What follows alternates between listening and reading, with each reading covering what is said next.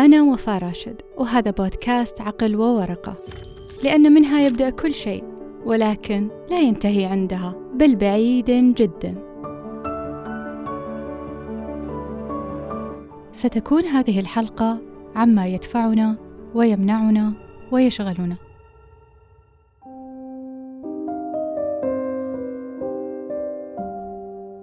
نستأنس به حينا ويخيفنا أحيانا. نشعر بندرته ونشعر بوفرته. رغم ثباته هو كومة من الأضداد. ما يجعله كمقطوعة موسيقية لا نمل سماعها ولا نكف عن تخيل إيقاعاتها. حدث وطلبناه أن يتوقف.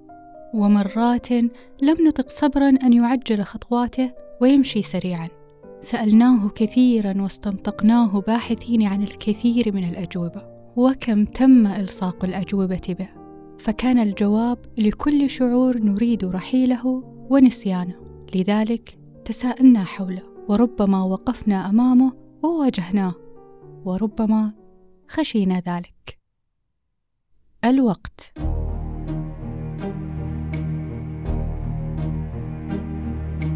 Who can say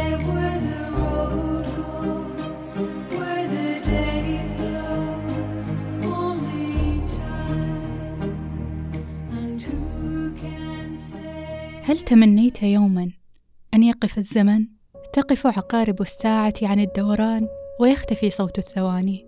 ربما لأن اللحظة جميلة لدرجة اكتفائك بها عن كل ما مضى وكل ما هو آت. وربما لأن ما سيأتي بعد هذه اللحظة آخر ما قد تود حدوثه. وربما لأنك ما عدت تحتمل دقات الساعة المستمرة التي تذكرك في كل مرة بما فقدت. بما يجب بما كان لابد أن يكون بكل الأشياء التي عليك فعلها. هذا الخيار الأخير قد حدث سابقا وبالتحديد في الخامس عشر من فبراير عام 1894 في نهار غائم كان هناك شاب اسمه مارشيل بوردين يمشي متوجها للمرصد الملكي في بريطانيا والذي كان قد بني قبل عشر سنوات كمركز رمزي وعلمي لوقت الساعة القياسي عالميا توقيت غرينتش. مارشيل كان يحمل بيده قنبلة. حاول تجهيزها قرب المرصد ولكنها انفجرت بيده انفجارا حادا. أدى إلى وفاته بعد ثلاثين دقيقة فقط دون أن يكون قادرا أن يشرح أو يفصح عن نواياه ولكن أظهرت التحقيقات بأن مارشيل حاول تفجير الوقت كعمل ثوري رمزي. ولم يكن الوحيد في تلك الفترة بل حدث تدميرا للعديد من الساعات العامة في باريس وبومبي حادثة غريبة فعلا حين نسمعها الآن. في حقبة نبدو فيها مهووسين بالوقت رغم أن البشر يحبون استقبال كل جديد لم يألفوه بعد بالثوران والاعتراض وهذا يفهم. ولكن السؤال ما الذي في الساعة لتثور ضده؟ هل يمكن أن يكون لعلاقتنا بالوقت جانب سلبي مثلا؟ لحظة وش علاقة البشر بالوقت؟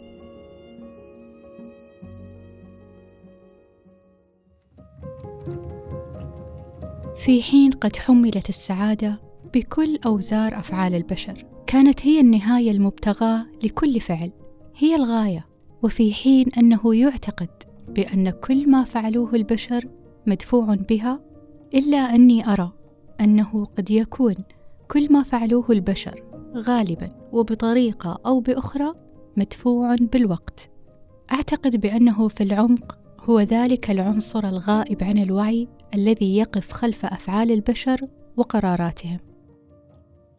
منذ أن وجد الإنسان وهو في صراع مع الموت والخلود يجوب الأرض باحثا عن عشبة الخلود مثل قلقامش وأعتقد بأن كل تلك المحاولات قد أنجبت الفن. بداية بكل تلك النقوش التي ملأت الكهوف والتي مفادها لقد كنا هنا. هذا نحن. هل يمكن أن يكون ذلك كله؟ مدفوع بالوقت لم يكن الوقت كافيا لاستيطان حضاراتهم وترديد أسمائهم وتأمل لوحاتهم وعزف موسيقاهم. أراد البشر عمرا آخر يتردد به كل ذلك وأظن بأن هذه النزعة تسكن الفنان أكثر من غيره. لذلك يمكن أن نقول بأن الوقت هو السبب الخفي أو أحد الأسباب خلف ظهور الفن أوجد البشر تلك العشبة. ولذلك نردد المقولة هزمتك يا موت الفنون جميعها. وليس الفن وحسب بل من جانب آخر في حياة البشر وتطورهم في الثورة الصناعية واستبدال البشر بالآلات ثم ثورة التقنية وتسهيلها لمهام كثيرة يقوم بها البشر. كل ذلك أيضا كان مدفوعا بالوقت. الغرض منه توفير وقت فراغ أكثر للإنسان خلال يومه وفعلا حاليا يشهد البشر وقت فراغ أكثر من أي عصر مضى. ولكن الغريب بأنه حاليا يبدو بأن البشر مشغولين أكثر من أي وقت مضى. ويبحثون عن الوقت ربما أكثر من أي وقت مضى. ففي حين قضى البشر سابقا وقتا كبيرا في القلق حول الخلود والبقاء بدأ بأن البشر حاليا يمضون وقتا أقل في قلقهم بهذا الشأن ويصرف وقتهم غالبا في السعي وراء الأشياء والغوص في عالم الرغبات. ربطت جودة الوقت بالإنتاجية في عالم يزخر بالماديات حتى أصبحت تمثل قيمته. ولإدراك تلك القيمة المرسومة والمزعومة أصبح كل شيء متاح كل الوقت لأن الإنتاجية أصبحت رديفا لقيمته. بينما قيمته الحقيقية بقيت ضبابية بعض الشيء وهذا يفسر ندرة الوقت رغم وفرته.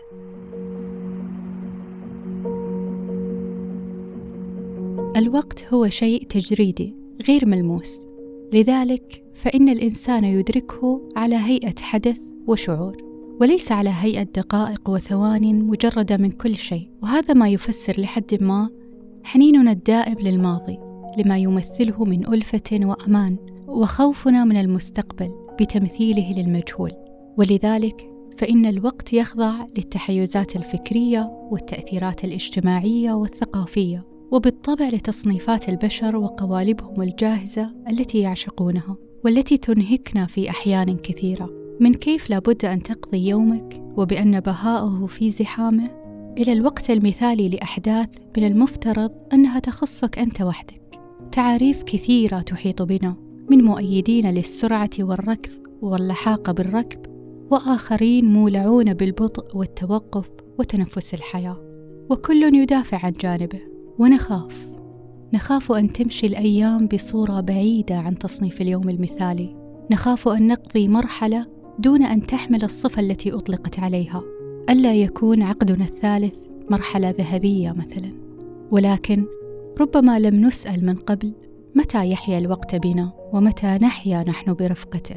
ربما لم يخبرنا أحد بأن كل شخص يرى الوقت بطريقة مختلفة يفضل الوقت بطريقة مختلفة ويدرك الوقت بطريقة مختلفة.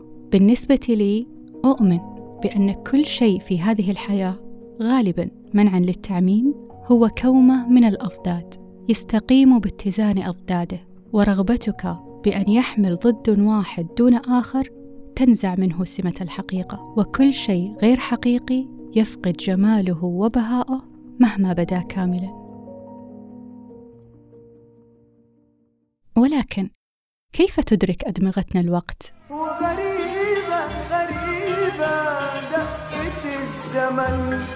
وغريبة غريبة لعبة الساعات إلى الآن العلماء لا يعلمون أي جزء في الدماغ يتعامل مع الوقت ويتوقعون بأن التعامل معه لا يتم في جزء محدد وإنما منتشر في أجزاء عديدة وتشمل الذاكرة والانتباه ومنطقة اتخاذ القرارات ودراسات حديثة كشفت تدخل وتأثير المشاعر. يعني تقريبا كل الدماغ يشترك في إدراك الوقت وتقدير المدة الزمنية. وبالنسبة للوقت الحالي أو اللحظة الحالية وإدراكها فإننا ندركه كوقت حالي خام إن صح التعبير لمدة ثانيتين أو ثلاث ثواني فقط. أما الباقي يكون تحديث بتدخل ذكريات الماضي وتوقعات المستقبل. مثال عشان تتخيل العملية. حين تستمع لمقطوعة موسيقية لأول مرة فإنك تدركها كنغمات جديدة لمدة ثانيتين. بعدها تتدخل الذكريات لنغمات سابقة استمعت لها في إدراكك لهذه المقطوعة الموسيقية بالإضافة إلى توقعاتك للنغمات التي ستستمع إليها. لذلك يمكنك أن تنظر للوقت كالموسيقى فالمقطوعة السهلة المتوقعة في نغماتها ستمل الاستماع لها سريعا ستوقفها أو ربما تتركها تستمر بالعزف دون أن تدركها تمر وتنتهي دون أن تدرك بأنها انتهت. وكذلك الوقت. حين تدعه يمر بك لا أن تمر أنت به. وإن كانت المقطوعة صعبة جدا فسوف تستسلم ولن تستمع إليها لأنك ببساطة لا تفهمها وكذلك الوقت. أما المقطوعة التي تجمع بين الاثنين تكون سهلة متوقعة حينا وأحيانا صعبة تفاجئك بين حين وآخر بنغمات لم تتوقعها ثم تريحك بأخرى كنت قد ألفتها وكل مرة تستمع إليها تشعر بأن هناك شيء جديد تستمع إليه وتستمتع به. حين تمر أنت بالوقت بالأيام لا أن تدعها تمر بك. أن تعرفها لا أن تعرفك. أن تعيش فيها لا أن تحيا بها فقط. وبسبب طريقتنا هذه كبشر في إدراك الوقت برؤيته على أنه تغيير ويعتمد على الحدث نشعر بسرعته حينا وببطئه أحيانا. نراه مرات قصير وأخرى يكون أكثر طولا.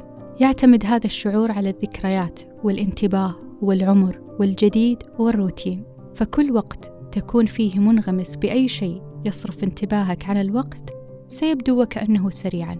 وكل وقت لا يوجد فيه ما يشتت انتباهك عن الوقت سيكون أكثر بطئا.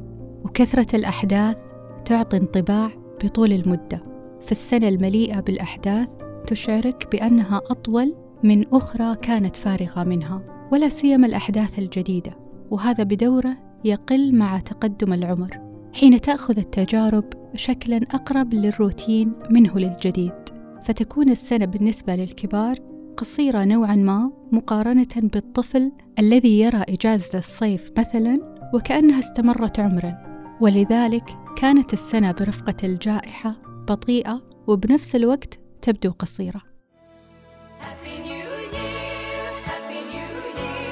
ورغم أن الوقت هو ذاته والأيام هي ذاتها إلا أننا نحب الاحتفاء بالبدايات. نحب البدايات لأنها تشعرنا بأنها تمحو ما قبلها وبأنها بيضاء نقية تسمح لنا أن نبدأ من جديد. أن ننسى وصمة التجارب السابقة بأخطائها وأن نتيح الفرصة لولادة تجارب أخرى يحفها الأمل. لذلك وضع البشر بداية ونهاية للأسابيع والأشهر والسنين. لذلك نحتفي بيوم ميلادنا وفيه بالتحديد تكثر تساؤلاتنا حول الحياة وخطواتنا القادمة. كما فعلت شخصيا بفترة ليست بعيدة وبالتحديد في السادس والعشرين من يونيو. ولذلك نحتفي بالسنة الجديدة ونضع الخطط مثل كلمة دايت اللي تكون من الأعلى بحثا في جوجل بداية كل سنة. ونمارس بعض التقاليد والطقوس مثل ما شربت قهوة حلوة هاليومين.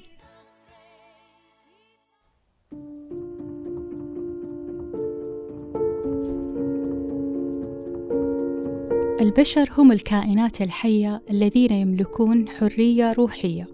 بمعنى لا يفرض على الفرد من يجب أن يكون أو ماذا يجب أن يفعل.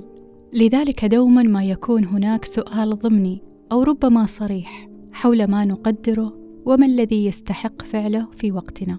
هذا السؤال الملح الذي يقبع خلف كل فعل بأضداد قراراته. نعم أو لا الآن أم غدا أتوقف أم أكمل؟ كل هذه التساؤلات حول ما يقدره الإنسان وما يجب أن يفعله بوقته تكون لها أهميتها لأن الإنسان يدرك بأن حياته محدودة وقته محدود.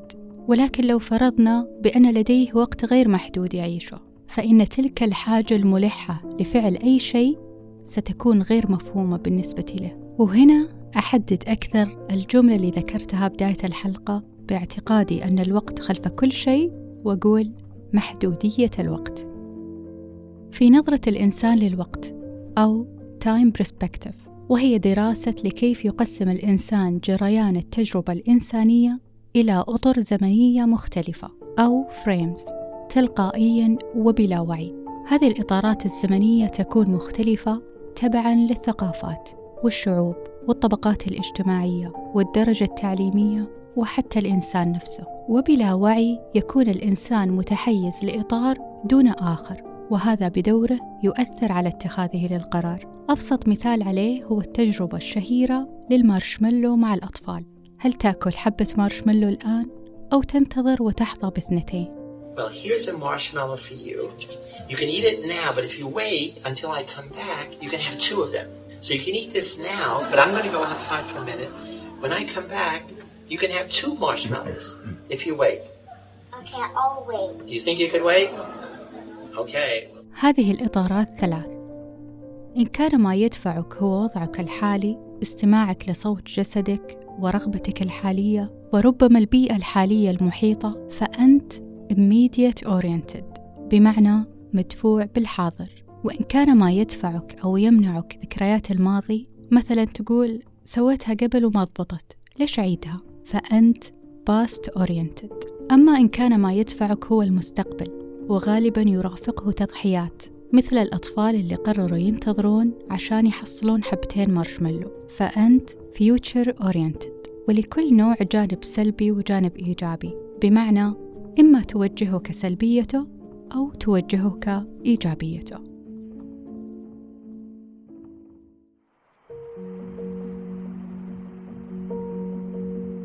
منذ أن وجدنا على هذه الأرض ونحن في سباق محموم مع الوقت.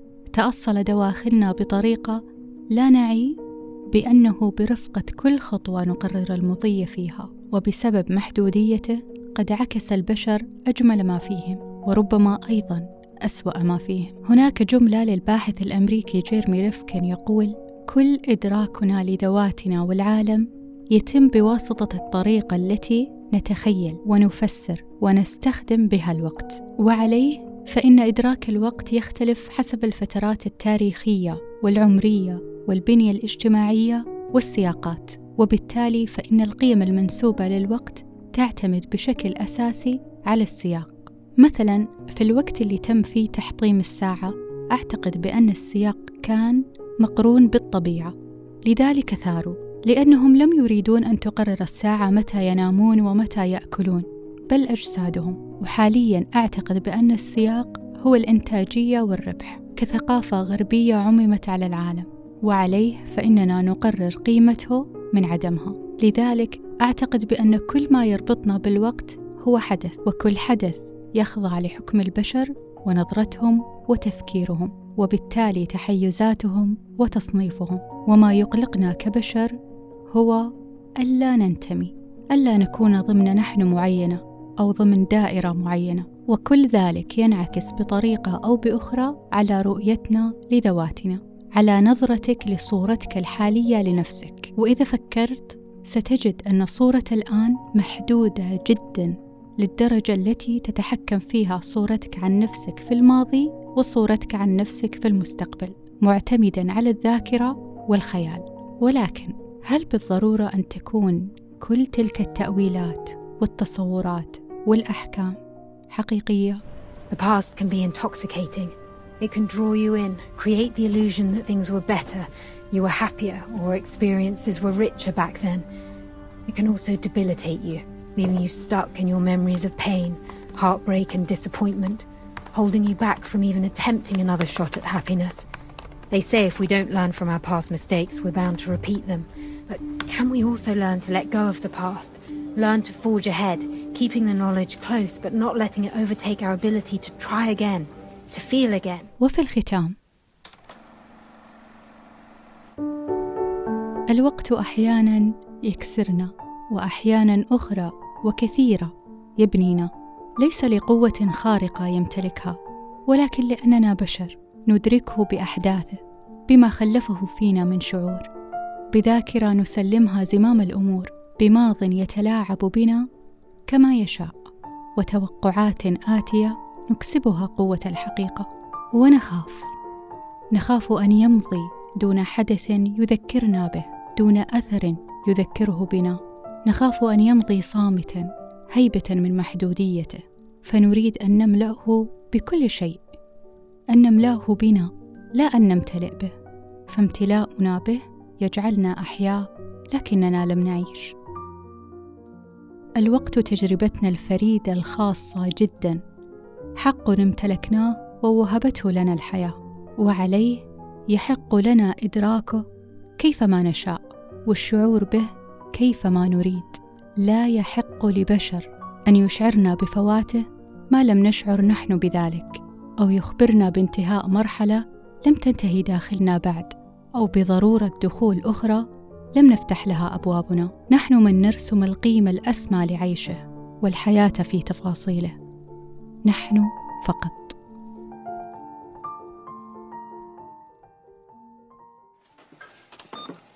كم مرة تمنيت وانت واقف تحاسب بالسوبر ماركت انه يكون في طريقة تخليك تشتري كل شيء سواء صحي أو غيره وبنفس الوقت توفر. في سواق التميمي تقدر تتسوق وتكسب نقاط وتوفر أكثر إذا كانت معاك بطاقة ثماري. جميع الفروع في استقبالكم. ولو حابين تتسوقون أونلاين الرابط في وصف الحلقة.